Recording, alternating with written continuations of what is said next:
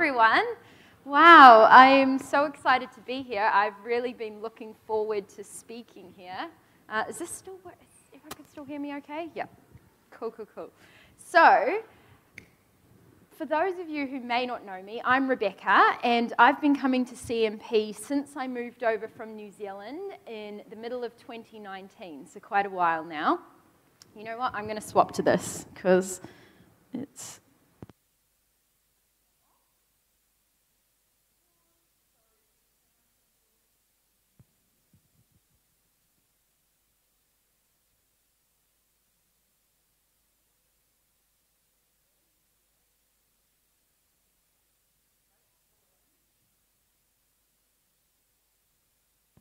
There we go. I was pushing the wrong button. Okay, let's start again. The reason I like having this is because I do have to use my hands, but we will we'll make it work. So, hey everyone, I'm Rebecca. I have moved over from New Zealand in July of 2019, and CMP has been my home since then. I work at Jews for Jesus, which is an international ministry reaching out to the Jewish people around the world. And we happen to be based in Bondi Junction here in Australia. Um, our base is in Bondi Junction.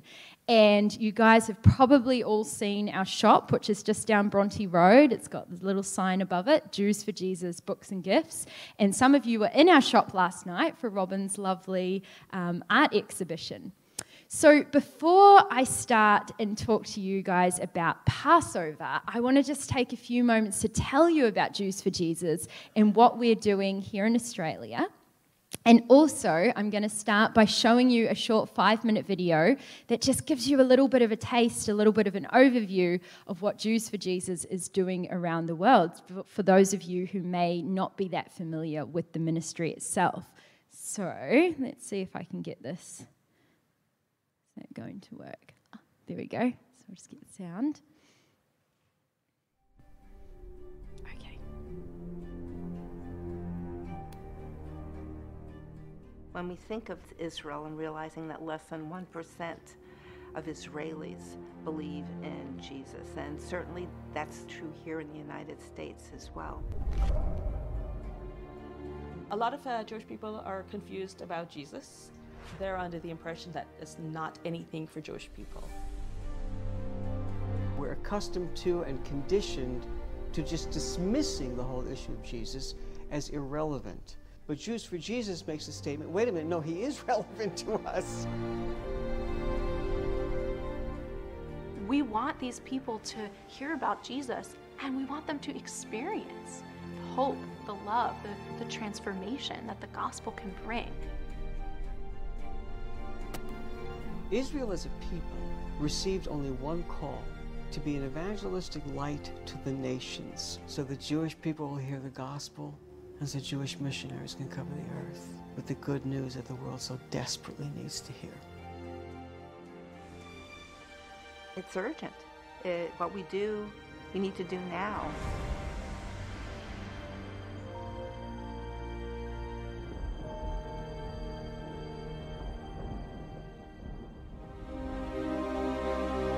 We are going and telling in Jews for Jesus in all of the cities that we are around the world 14 countries, 24 cities, and each one provides different kinds of opportunities. Go and Tell is a ministry of proclamation. It's what we've been doing since Jews for Jesus began. So we share the gospel with non believing Jewish people times the first time that anyone has ever heard about Jesus is in a conversation with Jewish people, with Jews for Jesus.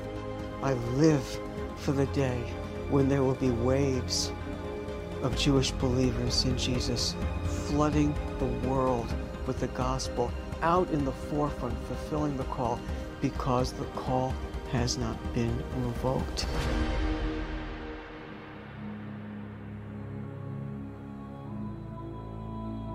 Come and See is our ministry philosophy around inviting people in to belong to a community where they can experience what it means to be Jewish and believe in Jesus.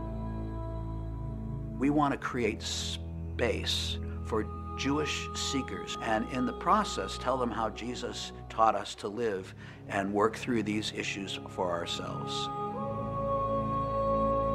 We open up our houses, we open up our offices, we open up our coffee shops to come and interact with the living Messiah.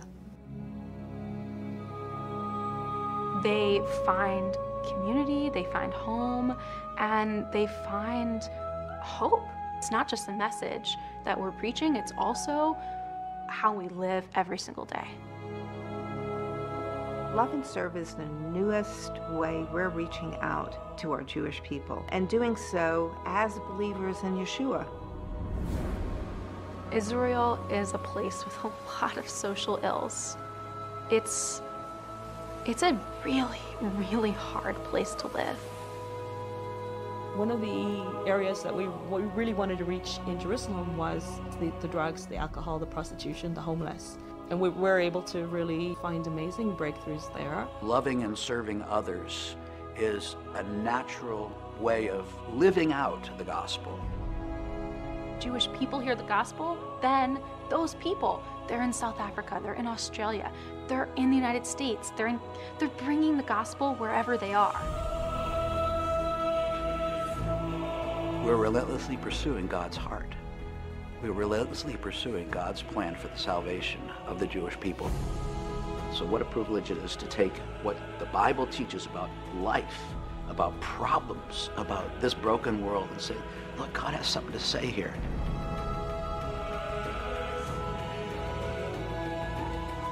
And it's the Word of God that is so powerful. And people open up their hearts to the Lord.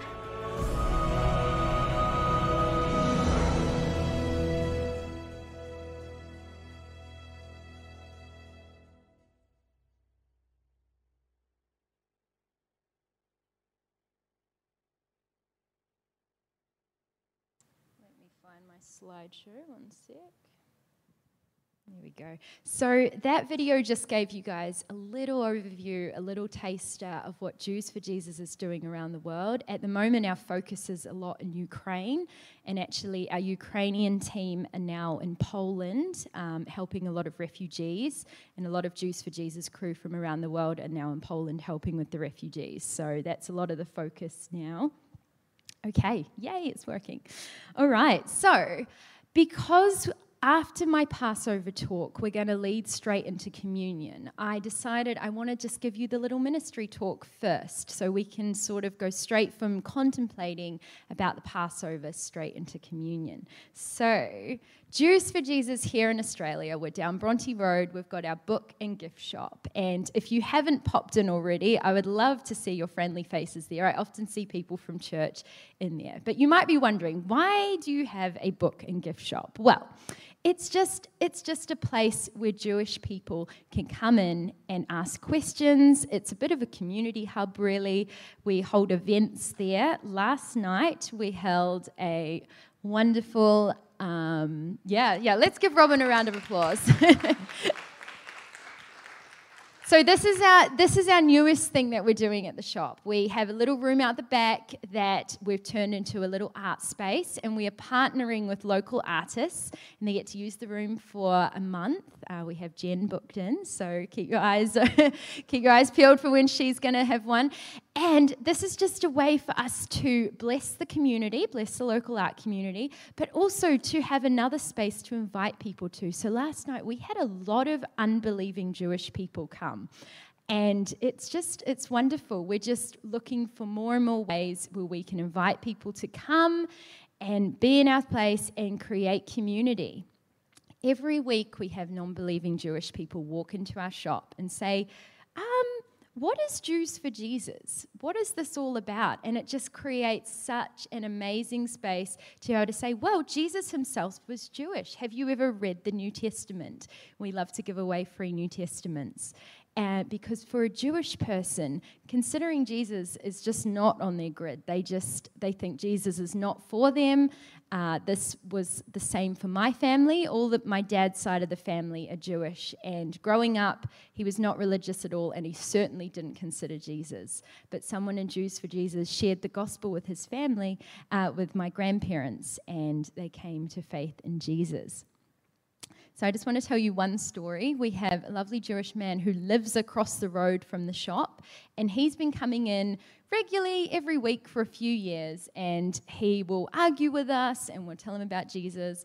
And then a couple of months ago, he actually came and he said, Guys, I believe in Jesus now. I had a dream and I really believe that Jesus is the Messiah and he's for me. And not long after that, yeah, amen, we were able to baptize him on a scorching hot day in Watson's Bay. So praise God. And he's now coming in weekly. Um, and my brother is taking him through some Bible studies. And yeah, we were able to disciple him. So, that is just a little taster of who comes into the shop, and we're creating space to have these conversations with Jewish people. Other things I do is I get to go to churches and I get to do this kind of thing. I get to help um, Christians to see the Jewish roots of their faith and to see how, you know, guys, we have communion regularly. Well, communion started off as a Passover. The Last Supper was a Passover, and let me show you how it points to Jesus. So, this is the kind of things I get to do, which is very fun, and yeah, it's great. I also host Shabbat dinners where I can invite Jewish people to come. We actually host these monthly in Watson's Bay, and this, I'm just going to promo this, guys. This would be an amazing thing for you guys to invite Jewish friends to. Say, hey, we're going to this Shabbat dinner, it's in Watson's Bay, it's close by would you like to come? So, this is another thing that you can invite Jewish people to and evangelism. Yeah. Shabbat. Oh, Good question. So, Shabbat is a special Friday night dinner that uh, Jewish families celebrate every Friday night. So, this is something that I grew up celebrating with my family. We will set the table all nice on a Friday night and we'll have a lovely dinner together. And this is something that we're doing on a bigger scale in Watson's Bay that you can invite people to. So come and ask me, and I will give you the details for that. Um, now, the work that we do at Jews for Jesus is not possible without Christians jumping on board and partnering. So, if you guys feel like, wow, this is a local ministry, this is something we would like to get more involved in, this is something we would like to pray into, I would love to invite you to fill in the little form that you have on your seats and pop that in the offering or hand it to me after the service because this is a way for you to stay. We will stay in touch with you. We send out, it's just a couple of emails a month. I'm not going to spam your inbox. And just to let you know, this is what's going on. This Jewish person came along to the event. Could you be praying for them? Um, so, yeah, that's just an invitation to you guys to be able to partner with us. I've also bought some products from the shop, some resources for you guys to look at. Just wanted to promo this book. Mere Evangelism is our new bestseller in the shop, and it is 10 insights from C.S. Lewis to help you share your faith. So come and have a look. It's just out there. Come and have a chat to me afterwards. I also bought these magazines along because I thought we're in the eastern suburbs. Everyone must know a Jewish person, have a Jewish neighbor, um, colleague. These are little magazines that we publish and we send out to Jewish people. So grab yourself some, they're free, and give them to the Jewish people that you know. They're just um, they're little articles about Jewish life, and I thought you guys um, that could be a really good thing for you guys to grab and hand out. So that is that all done. Let's get into Christ in the Passover. So, I had the privilege of sharing this here at um, Church in the Marketplace to the youth last year, which was really, really fun. And thank you so much for inviting me back again. It is an absolute privilege to be here. And you might think, oh, some of us, you know, we've already heard the story of Passover. You know, we, we know what it's all about. Well, God commanded Israel to celebrate the Passover every year, and it was all about remembering. He said, Do it every year. This is to remind you of my goodness. And growing up, I celebrated Passover with my family every year. So, this is a little picture of Passover with my family. We're missing a few family members, it's just me and my bro at home this year. Um, but this is something that we did, and we remembered, oh, this is what God did for us. So I'm so glad that Church in the Marketplace has invited me back again so I can have the privilege of reminding you. You might be able to see in the pictures, Mum decorates the table for Passover in a bit of an interesting way. She likes to put out the plagues of Egypt. So we've got here some plastic snakes and flies, we've got golf balls to symbolize the hail. So it's just remembering all over the place. And I always think it's funny because it's like the Passover table is strange enough as it is without little plastic bugs But that's just a little glimpse into how my family celebrates Passover. So, the story of Passover itself is the central narrative of the Jewish people. It's a story of redemption. It's my story, but it's also your story. And it's a story that points us to the gospel itself. So, maybe you're wondering what has the gospel got to do with Passover? Passover is Jewish. Well, Jesus himself was Jewish, and today, as we look at the story of Passover together, I think we will be able to see the story of Jesus' death, his resurrection, and the promise of his return.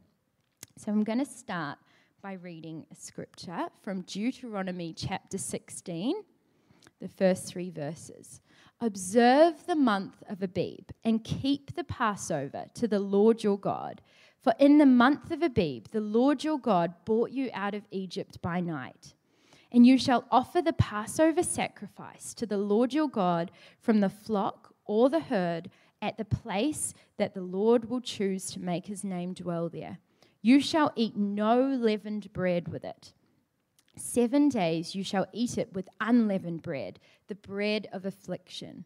For you came out of the land of Egypt in haste that all the days of your life you may remember the day when you came out of the land of Egypt. Now, God commanded Israel to eat bread made without yeast for seven days. And Passover marks the beginning of a seven day holiday that is often known as the Feast of Unleavened Bread. And during this time, Jewish people don't eat any bread, they just eat something called matzah. So, you guys who live around here might have noticed in the kosher section a lot more boxes of matzah, and that's because we're coming up to Passover and we don't eat any bread with yeast. So, why no yeast? Well, our ancestors, in their haste to leave Egypt, had to take their bread with them while it was still flat. And in ancient baking, or you know, in fancy modern baking, a small bit of fermented dough is added to the main batch, and this is what caused it to rise and puff up. This is what caused the holes in it and the sour taste that we call sourdough. And some biblical authors use leaven or yeast as a symbol for sin. And it's easy to see why. Just like leaven, a little bit of sin in our lives puffs us up and causes us to be prideful and full of holes and leaves our soul sour. And so at Passover, we remove all the leaven from our home as a symbol of removing all the sin from our lives. And it's very interesting that the Apostle Paul applies this very ceremony when he says in 1 Corinthians 5 7, get rid of the old yeast so that you may be a new unleavened batch as you really are. For Christ, our Passover lamb, has been sacrificed. Now, once cleansed of leaven, the home is ready for a Passover Seder. Now, Seder means order because the Passover meal follows a specific order of service, and this is found in a book called the Haggadah. So, I have with me an example. This is a Haggadah, but don't worry, guys, we are not going to work through the whole book. If you came to Passover at my home, you'll be there for a few hours. We read through the whole book. But today, we're just going to read through excerpts, and you'll find these in the little brochures on your seats. So, Passover begins with the woman of the house lighting the candles. So I'm going to light the candles and then I'm going to say the prayer in Hebrew, and then I'm going to invite all you ladies in the congregation to join me in saying it in English. So let me just light the candles.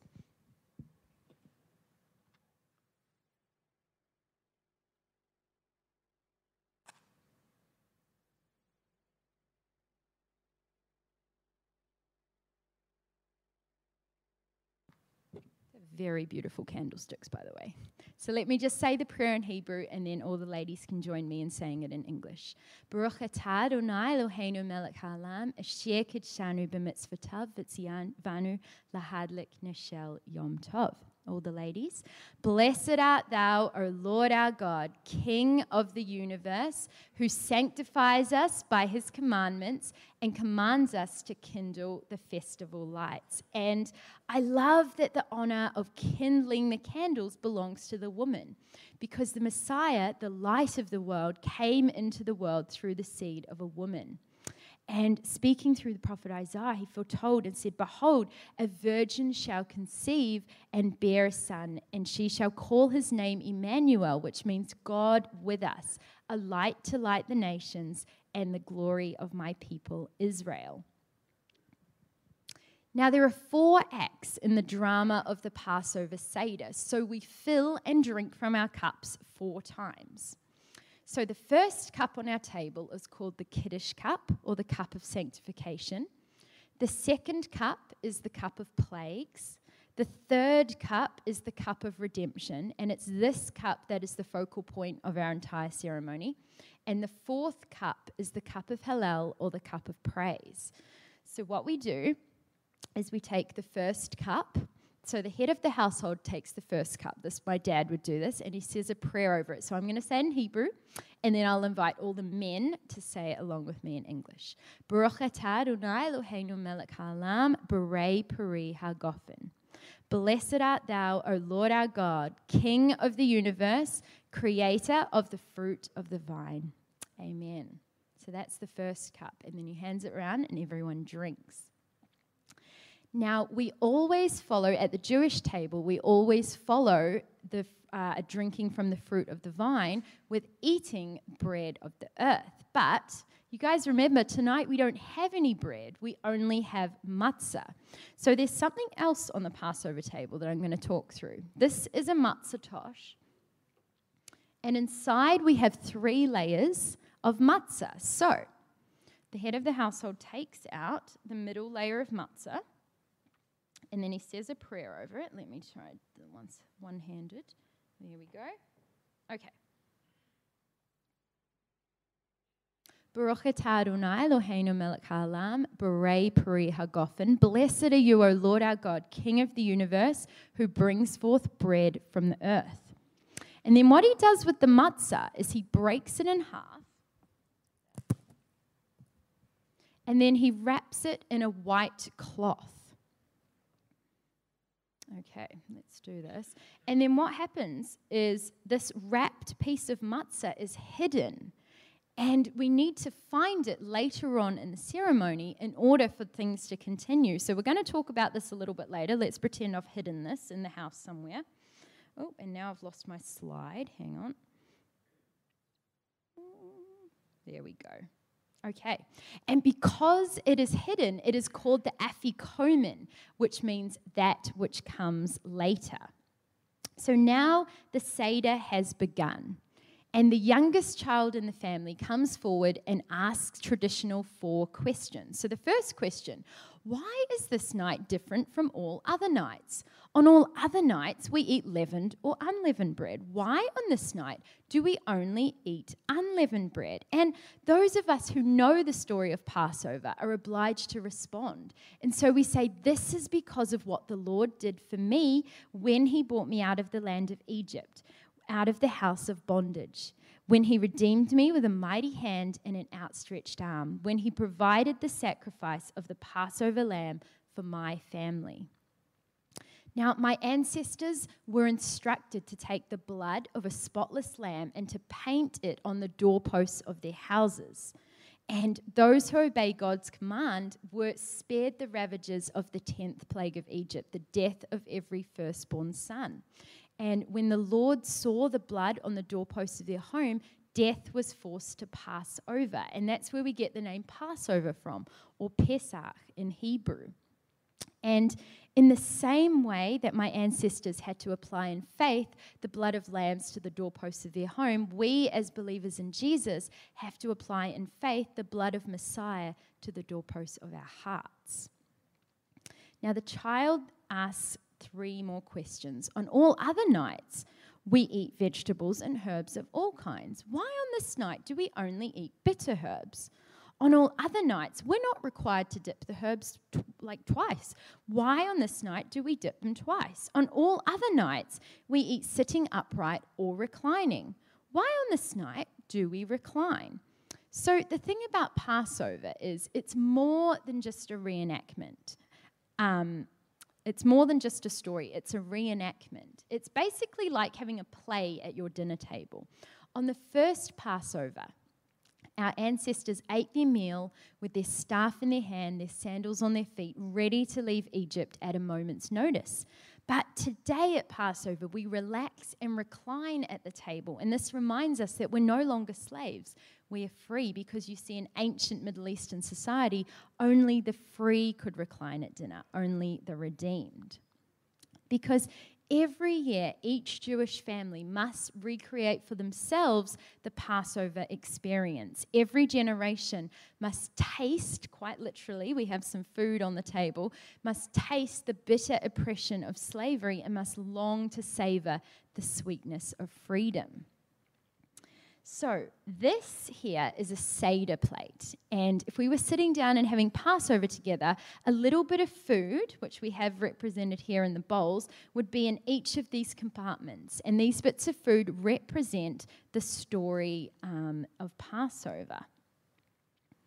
So you can actually see on your brochures, if you look inside, what it looks like with the food. So I'm going to talk us through what each of these things represents. So the first thing we have is karpas or greens, and we use parsley, and this represents life. So what we do with the with the parsley is we dip it into salt water. You guys be grateful you're not having to eat this. I don't know those of you who had Passover with us last year will remember this, yeah, it's not great. I was doing this at a church um, last weekend and we were eating it together. I don't know how much salt they put in the thing. I didn't know if I could continue the talk. It was so salty. But anyway, we eat the greens with salt, and this represents the tears of life. And it reminds us that a life of slavery was a life full of tears.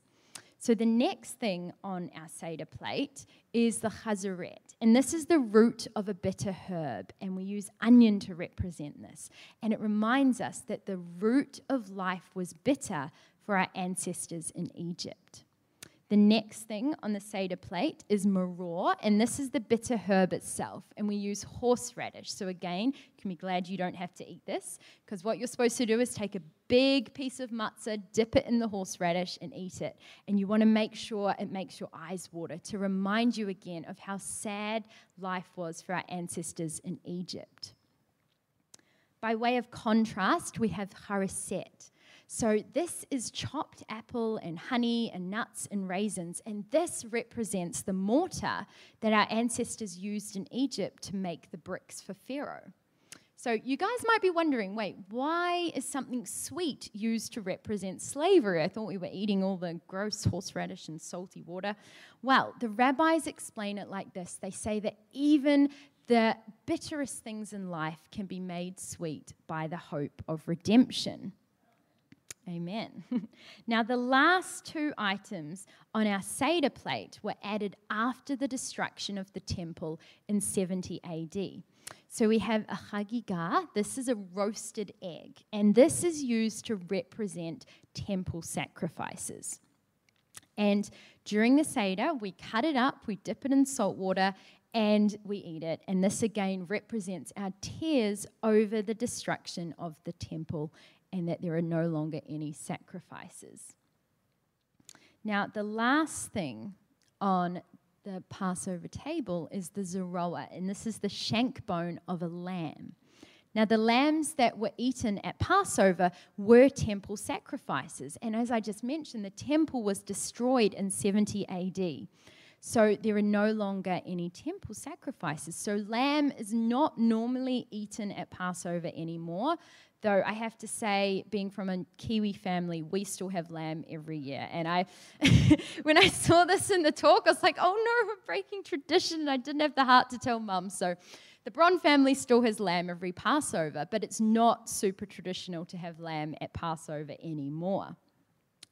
Now, the presence and of the egg and the shank bone at our Passover table force us to ask an interesting question. So they're, they're tokens of grief. They're reminders of we don't have sacrifices anymore. We don't have the temple anymore. So, how now is it possible to atone for our sins? Well, the rabbis today say that forgiveness from sin comes three ways through prayer, repentance, and good deeds. But the law of Moses states very clearly that forgiveness from sin can only come through the shedding of blood and that our good deeds can never save us. So, in today's Seder's around the world, that question sort of goes unanswered and unresolved.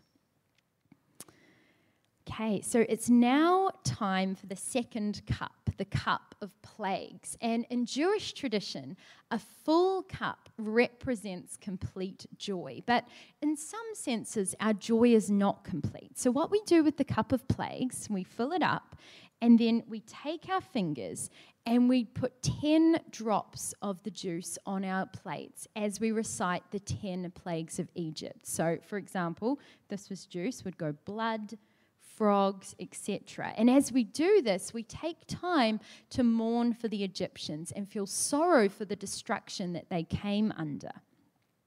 And there's actually an important application for us in the second cup. Pharaoh hardened his heart against God, causing pain and destruction on those he loved. And living in a postmodern society, we often believe the lie that we can define our own truth and that our personal beliefs are exactly that, just personal.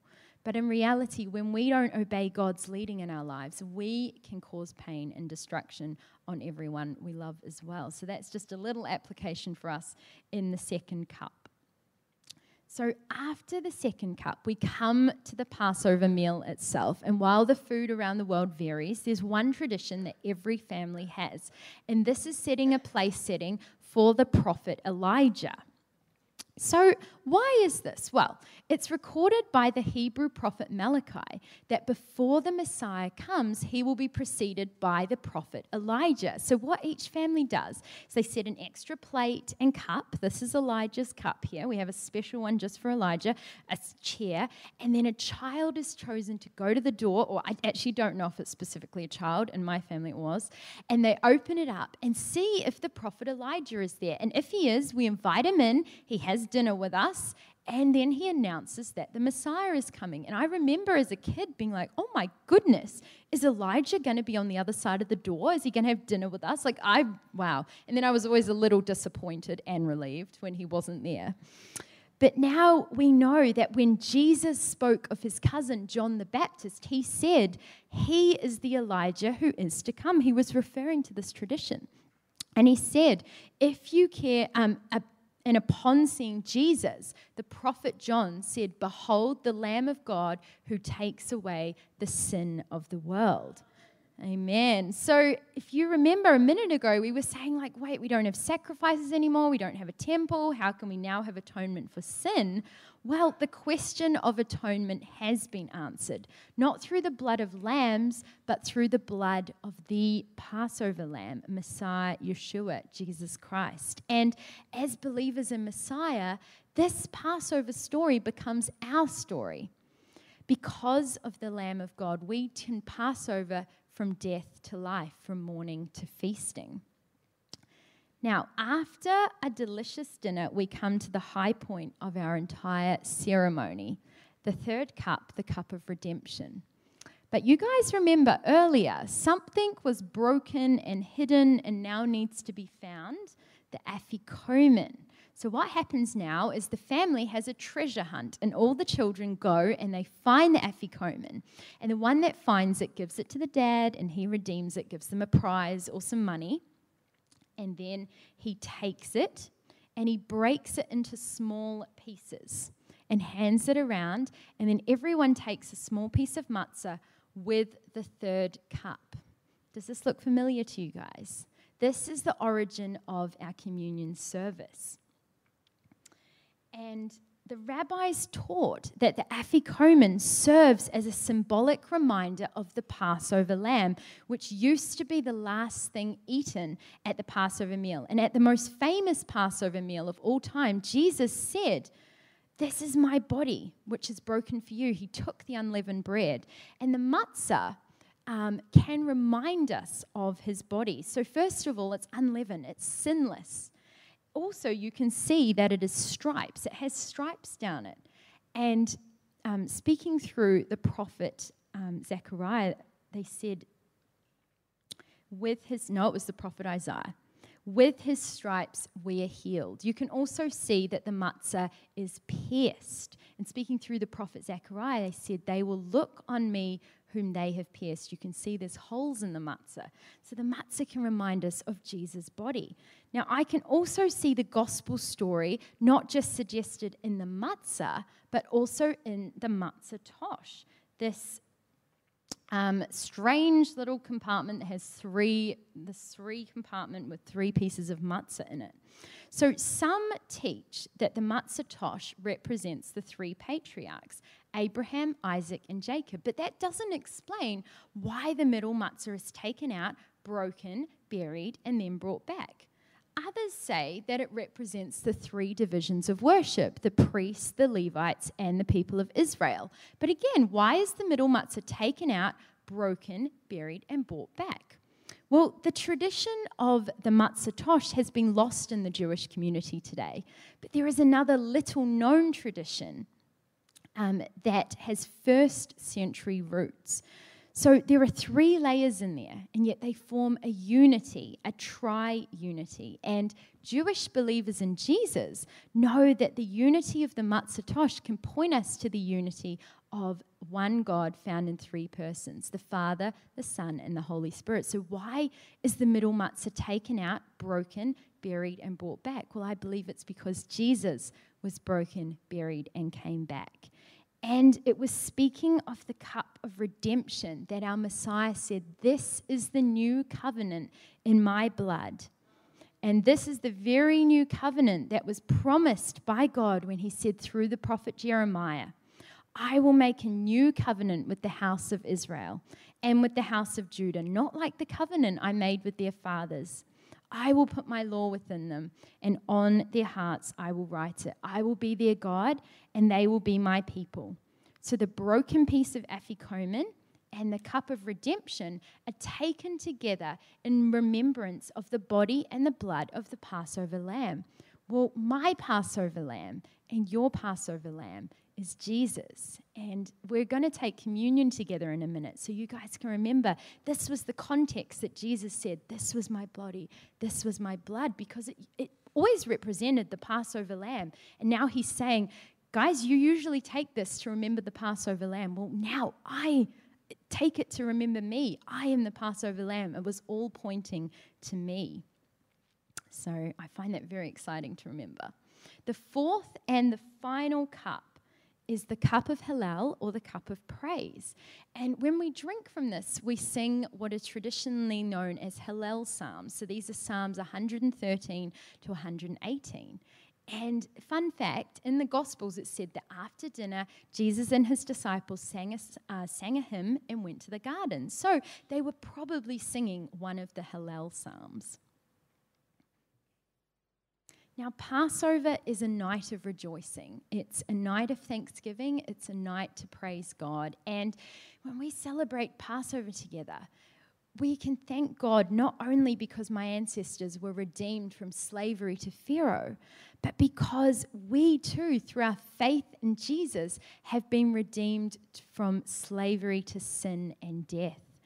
Now, the Passover story isn't quite over yet because my ancestors, the Jewish people, are still waiting for Messiah to return, gather the people in Israel, and celebrate the Passover there. So it's tradition at the end of the Passover meal to say next year in Jerusalem.